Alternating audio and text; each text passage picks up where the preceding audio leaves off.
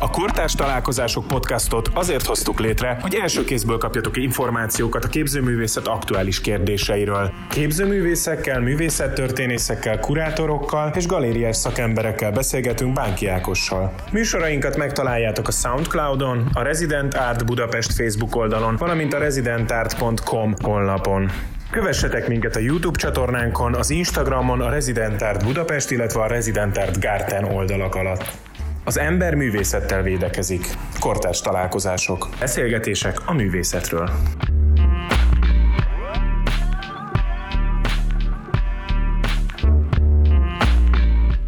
Szőlősi Gézával beszélgetünk mai podcastunkban, akinek Balatonfüreden a Vaszari Galériában látható egy egész specifikus installációja a Magyar Kortárs Top 10 kiállításon, és ennek kapcsán kérdezzük Gézát, akitől első körben azt szeretném megkérdezni, még mielőtt rátérnénk erre a mostani kiállításra, illetve a Kitin projektre, hogy honnan indult el az egész, ha jól tudom, akkor tervezőgrafikusként kezdted, és Pécset hogy esetleg mesélnél -e nekünk egy pár szóban az indulásodról. Hát sziasztok!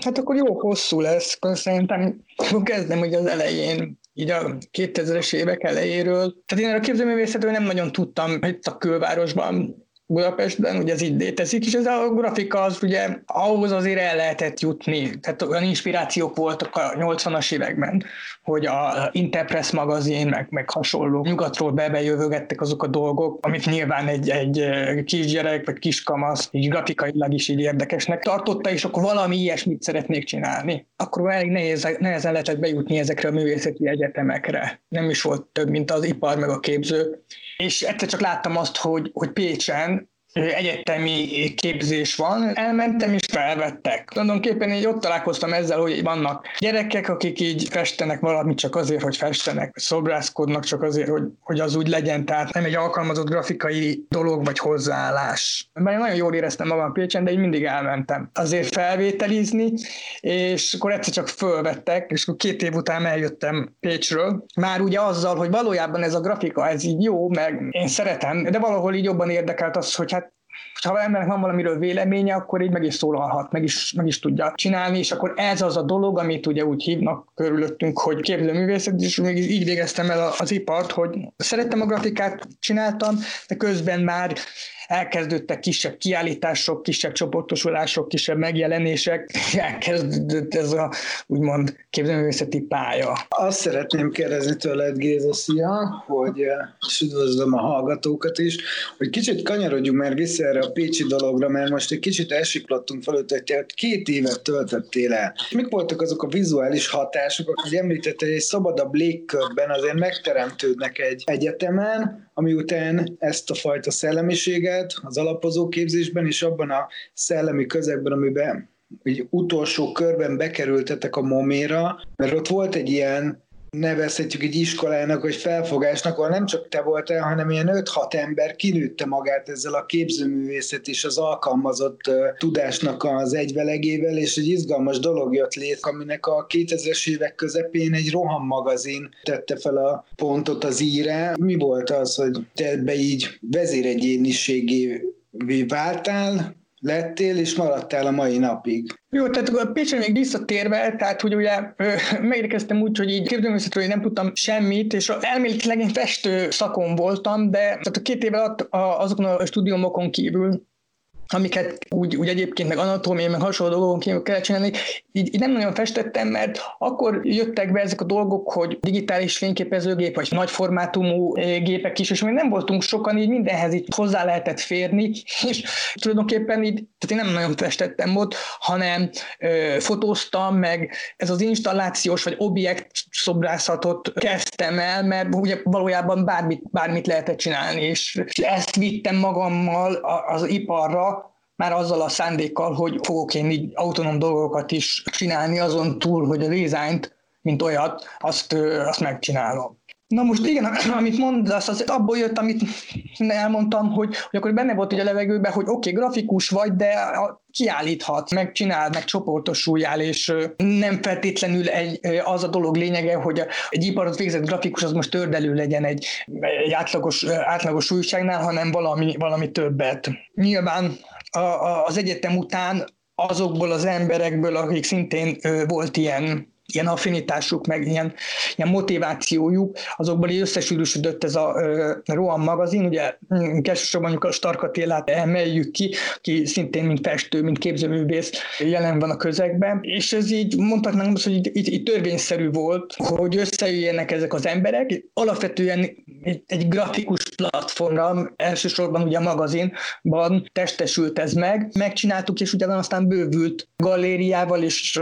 néhány évig elég sikeres volt. Mik voltak azok a sorozatok, vagy mik voltak az első kiemelkedő pontok, amiket így elkezdtél csinálni, és akkor erre így mindenki azt kezdte mondani, hogy hú, ez szöllősi, hú, ez kemény, hú, hogy, hogy mi volt az a vizuális világ, amiben így elkezdett tágítani magad? Legelejére visszamegyek, akkor most így szerénytelenségből mondom, hogy, hogy, hogy mindig ez volt, tehát már mondhatjuk azt, hogy általános iskolában is így furcsálták az emberek azokat a dolgokat, amiket csináltam, és, és akkor jó részt ebből a rossz szándékúaknak az, az jött le, hogy akkor én ezt direkt provokálom. Ennek a magyarázatot megint csak a 80-as évek, hogy azért egy inger szegény környezetben voltunk, és az, az inger szegénység az, az így arra készíti az embert, hogy valami olyat lásson, ugye most itt képekről beszélünk, amik úgy felkelti az embernek az érdeklődését, és izgatja, és valahogy, valahogy provokál. Valószínűleg ebből adódik ez az egész, mondjuk azt, hogy ilyen szőlős is dolog. Egy-két ilyen konkrétumot emelj már ki, légy szíves a munkás munkásságodból, amire azt gondolod, hogy így meghatározó volt vizuálisan is. Hogy azért volt a, volt a műcsarnokban egy kiállítás, ami elég erős a sikeredet, hogy első ilyen érdekesség volt, az úgynevezett hús projekt, állati húsból vannak felépítve emberi arcok, portrék, meg, meg genitáliák, és ez akkoriban formalinos akváriumokban volt itt tárolva. Ennek is valójában egy iparos grafikai feladat volt kiinduló pontja, mert volt egy olyan feladatunk, hogy nem, nem is grafikai, hanem fotós feladat volt, hogy egy olyan önarcképet készítsünk, amin nem vagyunk rajta. És akkor még nem tudtam ezt gyakorlatban megcsinálni, csak síkban, hogy összevágogattam hús darabokat, és, és valahogy optikailag valamilyen szinten visszadott egy arcot, és ebből nőtt ki tulajdonképpen ez a projekt.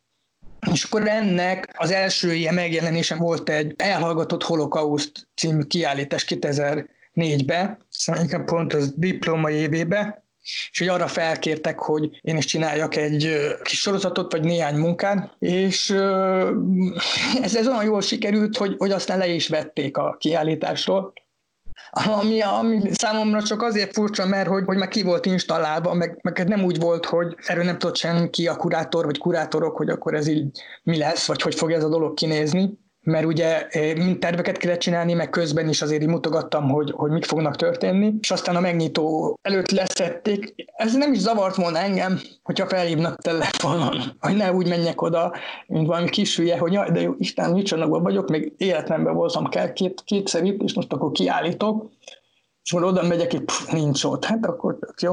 Ugye ez a, ez a projekt elég, tehát hogy mi mindig ilyen inger küszöböt teszegeti az emberekben, tehát a projektnek a kiállítása az, az, az mindig ilyen jól szokott működni, vagy nagyon szeretik, vagy, vagy, vagy kiakadnak tőle. Figyelj, hát, engem hogy az érdekelne, hogyha belevághatok egy pillanatra, hogy, hogy engem az érdekel a marhára, hogy, egy, hogy, hogy egyáltalán a, a húshoz való vonzódás, illetve a preparátumokhoz való vonzódás, és egyáltalán az, hogy, hogy állati húst, mint matériát, mint alapanyagot veszel műalkotásoknak a megformálásához. Ez így a te fejedből pattant ki, vagy voltak olyan képzőművészek, akár a nemzetközi szénából, akik hatottak rád, és mondjuk láttad, hogy ez lehetséges. És a másik, ami érdekel, hogy ez az elhallgatott holokausztos kiállításról ezt bevették, akkor, akkor ott mit mondtak? Vagy volt utána ennek valamiféle indoklása? Hát most igazából, mivel mondom, hogy nem hívtak fel, és aztán évek után ilyen plegykából tudtam meg, hogy akkor kimondott mit, meg kinek, szerintem értelmetlen beszegetni. A lényeg az, hogy tudták, hogy hogy néz ki, mert már az elején is azt mondtam, hogy most ugye ez a borzalomról szól, akkor én megmutatom ezt a borzalmat, ez az, amit tudok tenni ebben a, a, az ügyben. Tehát én úgy mondom, hogy a szándékaim tisztességesek voltak. A másik, amit mondasz, hát nyilván láttam a Damien Hirst meg rengeteg más is van, amik használják ezeket az anyagokat. Most már így ennyi év után visszatekintve a, a, ez az élő anyagos dolog, főleg most ugye doktorizom Pécsen is, és komolyan el kell ezen gondolkodni, hogy, hogy hogy is vannak ezek a dolgok, hogy valójában én mindig ezt csináltam valamiféle montást. Tehát, hogy van, aki tud festeni, meg van, aki ért a színekhez, vagy a kompozíciókhoz, vagy bármi. Én azt tudom csinálni, hogy, hogy van egy dolog, ami már megvan, azt, azt szétszedem, és másképp összerakom. Ugye ez a, ez a hús, ez a szörme, ez a, a kitimbogarak, ez a haj, a digitális montázsok, meg tulajdonképpen az összes munkám. Az élő anyag az egyszerűen azért jó, mert hogy az eléggé meg van már csinálva, tehát maga az alapanyag. Ugye annak van egy tökéletes felbontása, tehát ugye nagyon aprólékos, és hát nagyon jó ki van találva, tehát hogy van egy olyan jó alapanyagod, ami már fél siker. Ennek az összeállítása, meg ugye a megőrzése, konzerválása, ezek azok a problémák, amiben folyamatosan beleütközöm, de tulajdonképpen így ennyi. Tehát hogy a, a hús, nyilván nem vagyok vegetariánus, de úgy különösebb plusz vonzalma így, így ehhez, ehhez nincsen. De mégis, most nem lovagolva elhallgatott holokauszt kérdésen, de annak meglent katalógusa, ezek a dolgok felkerültek az internetre, és akkor ez azért elindított egy olyan fajta karriert, hogy akkor jöttek a filmek, a design felkérések, a nagyobb projektek, és akkor elkanyarodunk a Decadence Now-ig, ami egy kurátor talált meg téged az internet szörfölése közben, és kiállított el azokkal a sztárnevekkel, amit a János is mondott, ez a Young British Art. Ez Prágában volt, és ott végül is ott egy olyan nemzetközi közegbe kerültél be,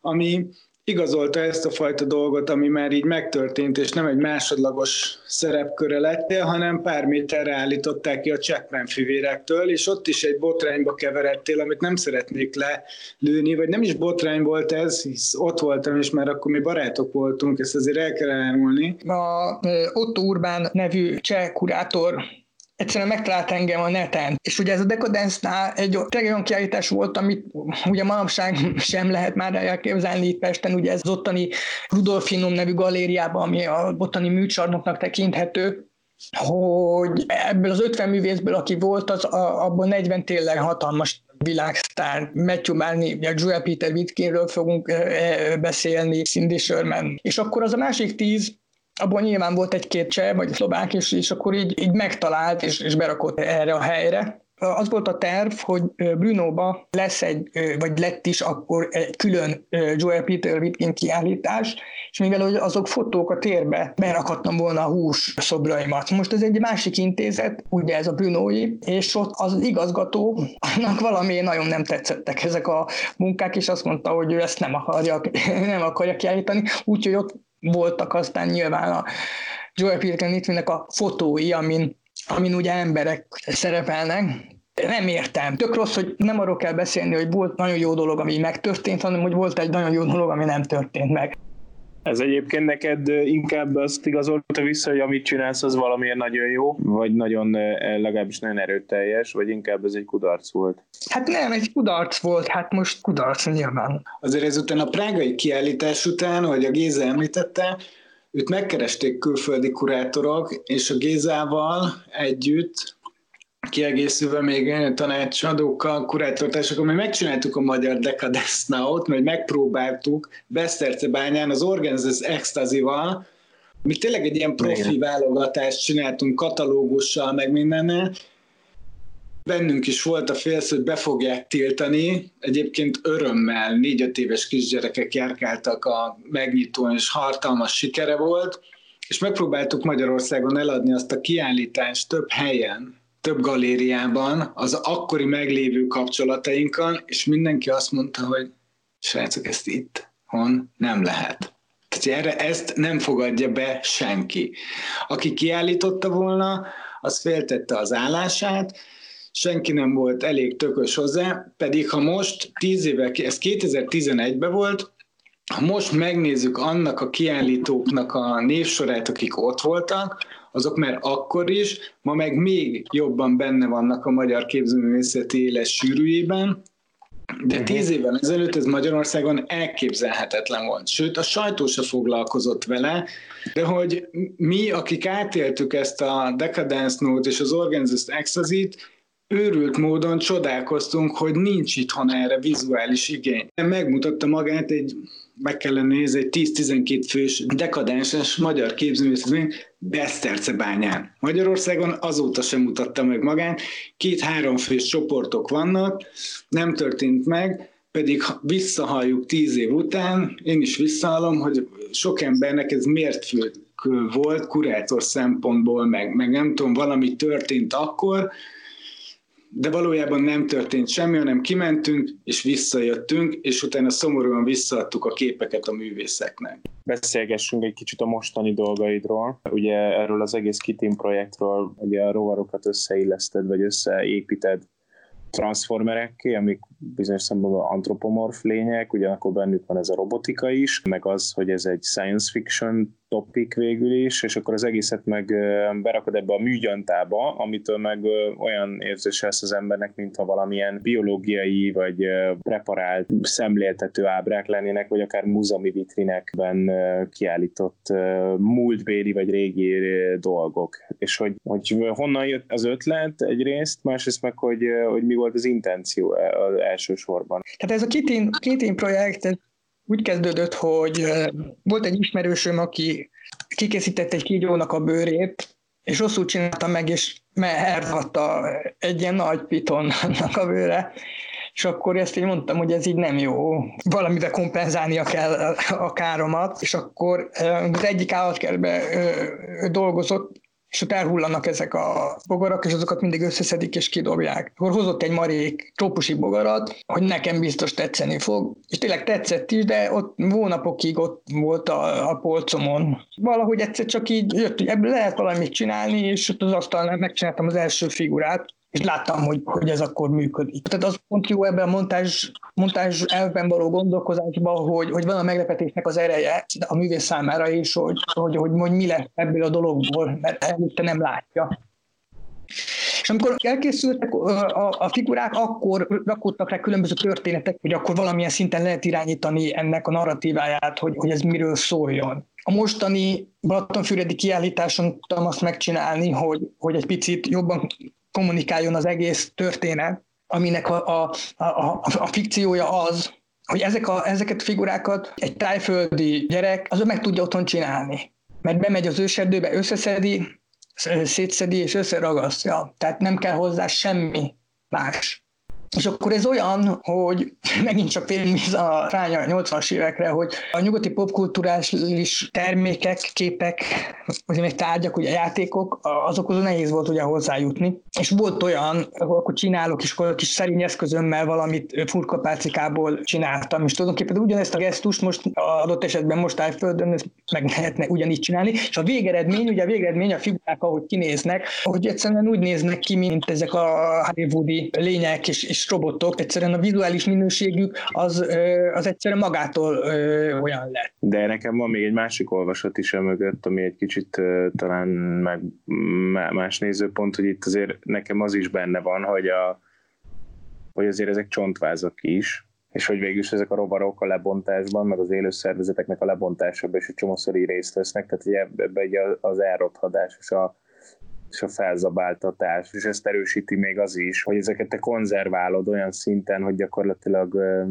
örökké abban a műgyantában vannak, ami egy kicsit nyilván megint csak hajaz a borostyánkőre, amiben hogy egy szúnyog vagy bármilyen rovar évezredekkel vagy évmilliókkal korábban bele ragadt, akkor az ott van örökre is. És hogy ebbe a, egyszerre van benne ez, az, ez, a, ez a rothadás, ez az elmúlás, ez a lebomlás, és, a, és az örökké valóság számára való konzerválás az, hogy bekerülnek a műgyantába, az egy technikai megoldás. Mert nyilván a kitin az megmarad, de hát nyilván törékeny, és akkor megszületik ez, amit, amit mondasz, hogy ők meg vannak merevítve örökre, ami azt is jelenti a kis történetben, hogy ők valamikor éltek. És egyébként neked fontos, hogy ezek szépek legyenek? Arra gondolok, hogy mondjuk a Push projektedben, meg a, ezek a genitáliák arcok, vagy akár még a, a petek, tehát ezek a, ezek a szőrös, eléggé amorf lények, amik mondjuk a Van Designban voltak kiállítva annó, tehát ezek elég visszataszítóak, és tulajdonképpen a bogarakban is van valami visszataszító, de ahogy ezek így átalakulnak, meg belekerülnek ebbe a műgyanta lögybe, ami megszilárdul, ez, ez végül is szép, tehát hogy ez, ezek szépek. És hogy ez nálad mennyire szempont, hogy szép legyen egy műalkotás? Nekem abszolút számít, de de nem, nem, nem úgy, ahogy, ahogy mondott. Szerintem az állatok, a kitömött állatok, azok, azok szerintem szépek. Nyilván a hús, ahhoz már kell egy ízlés. Nyilván vannak, akik fóbiájuk van a, a, a bogarakkal kapcsolatban, de mondjuk így ebben a formában annyira nem félhetnek tőlük, főleg, hogy be vannak zárva. A, a szőrtől, meg az állatoktól érdekes módon elég sok ember valójában ockodik, tehát nem csak az, hogy kitömött állat, hanem egyetlen ez a primes dolog, nem is gondolnánk, hogy mennyi mennyi ember nem szereti valójában az állatokat. Hát meg a húsnak a látványa szerintem azért, azért az úgy visszataszító tud lenni egy csomó embernek, hogy Hát igen, jó, most abban, abban tényleg azt mondom, hogy igen, az egyszerűen olyan, ott nincs mese. Ott ez a dolog ezt csinálja.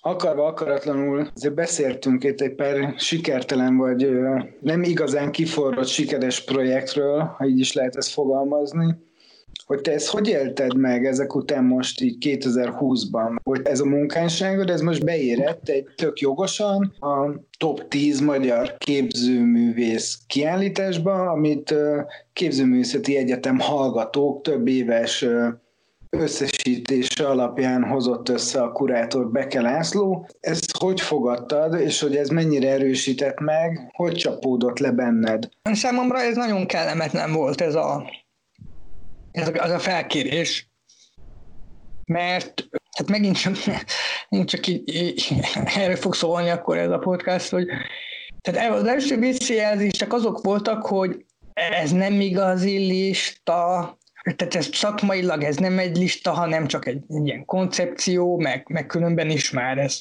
Nem tudom, hogy, hogy, hogy mi, és voltak olyanok, akik még a Facebookon, a üzenőfalamra is írták, hogy olyan felhanggal valami megjegyzést, ami ezt a dolgot így, így lehú, lehúzza.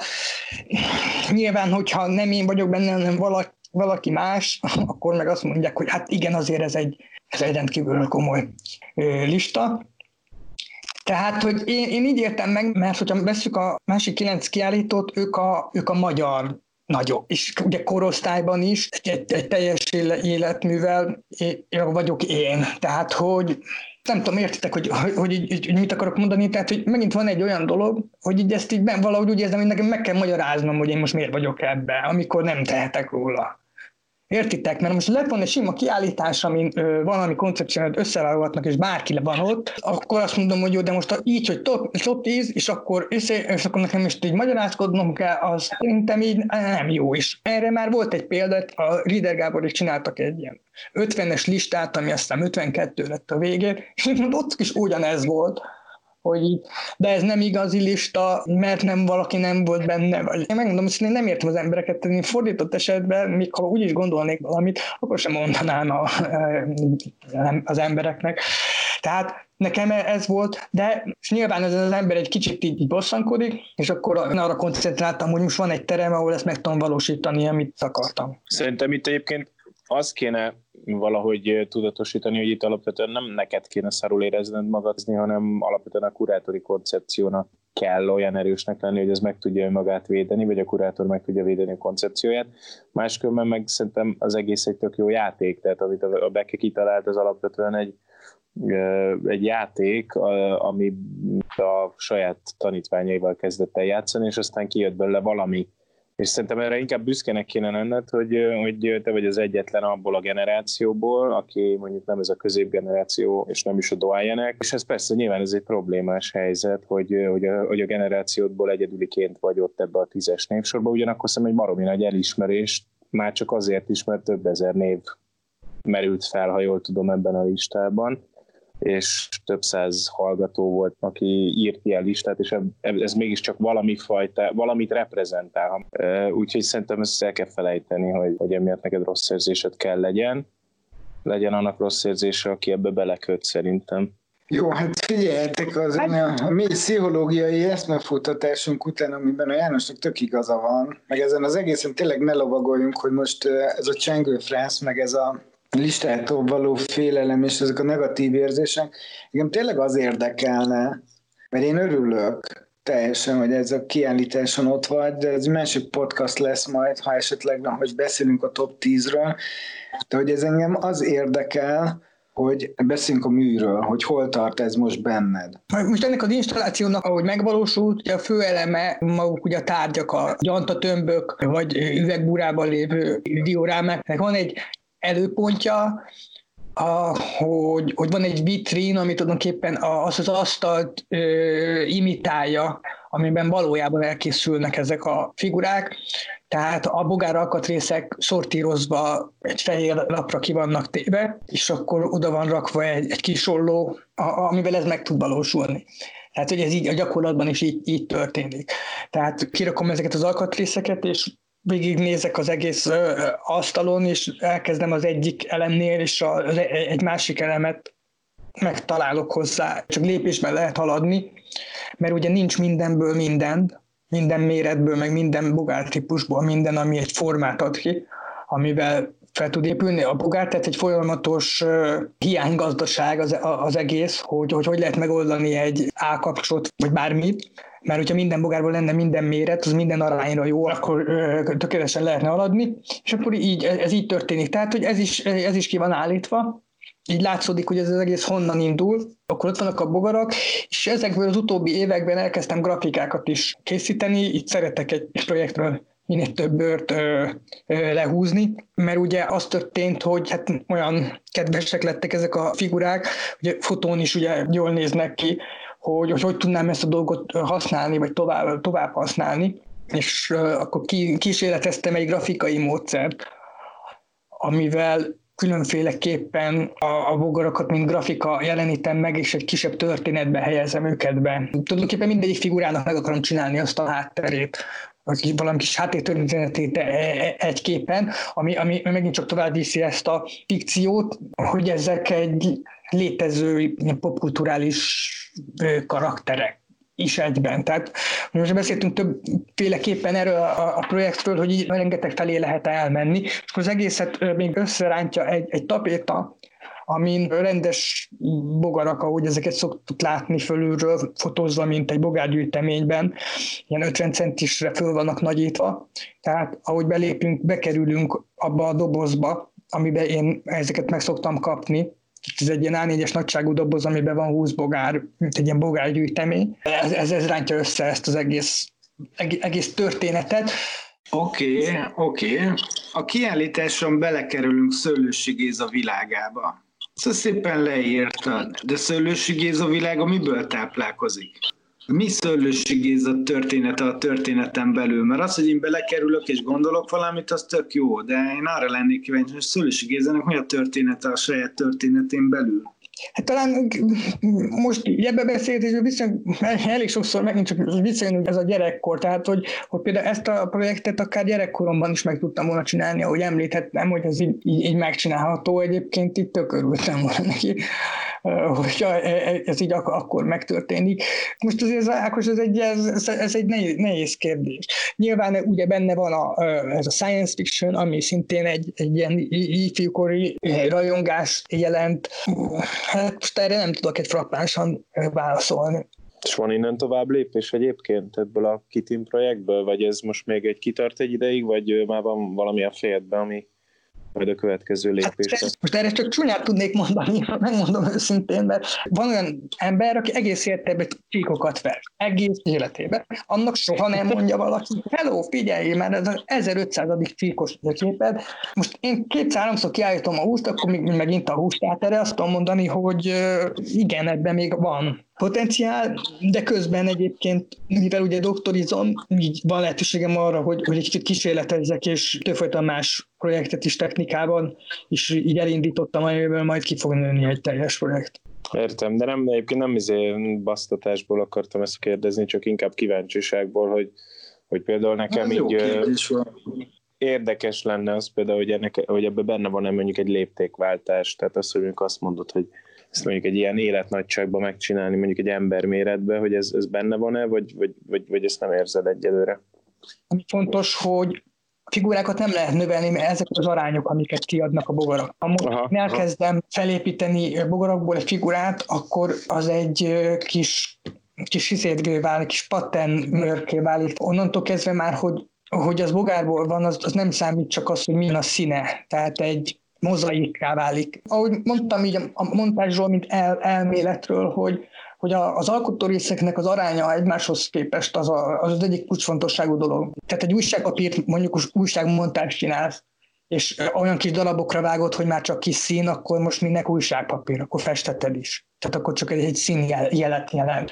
Ha ugye keveset nyúlsz hozzá, akkor meg nem lesz egyszerű. Tehát kell egy olyan arányt találni, még megtalálható az eredeti motivumnak, a, hogy honnan jött és ő mi, de már egy új rendszert épít föl, és ennek a kettőnek egyszerre kell látszódnia. Ez az a arány, az elemeknek az aránya, ami, amit ez a méret valósít meg ezekben a figurákban. Uh-huh. Köszönjük szépen Szőlősi Gézának ezeket az érdekes gondolatokat és a beszélgetést, és reméljük, hogy folytatjuk ezt a beszélgetést. Még én Sneller János voltam. Én is köszönöm a hallgatóknak, Szőlősi Gézának, Bánki Ákos voltam, folyt köv.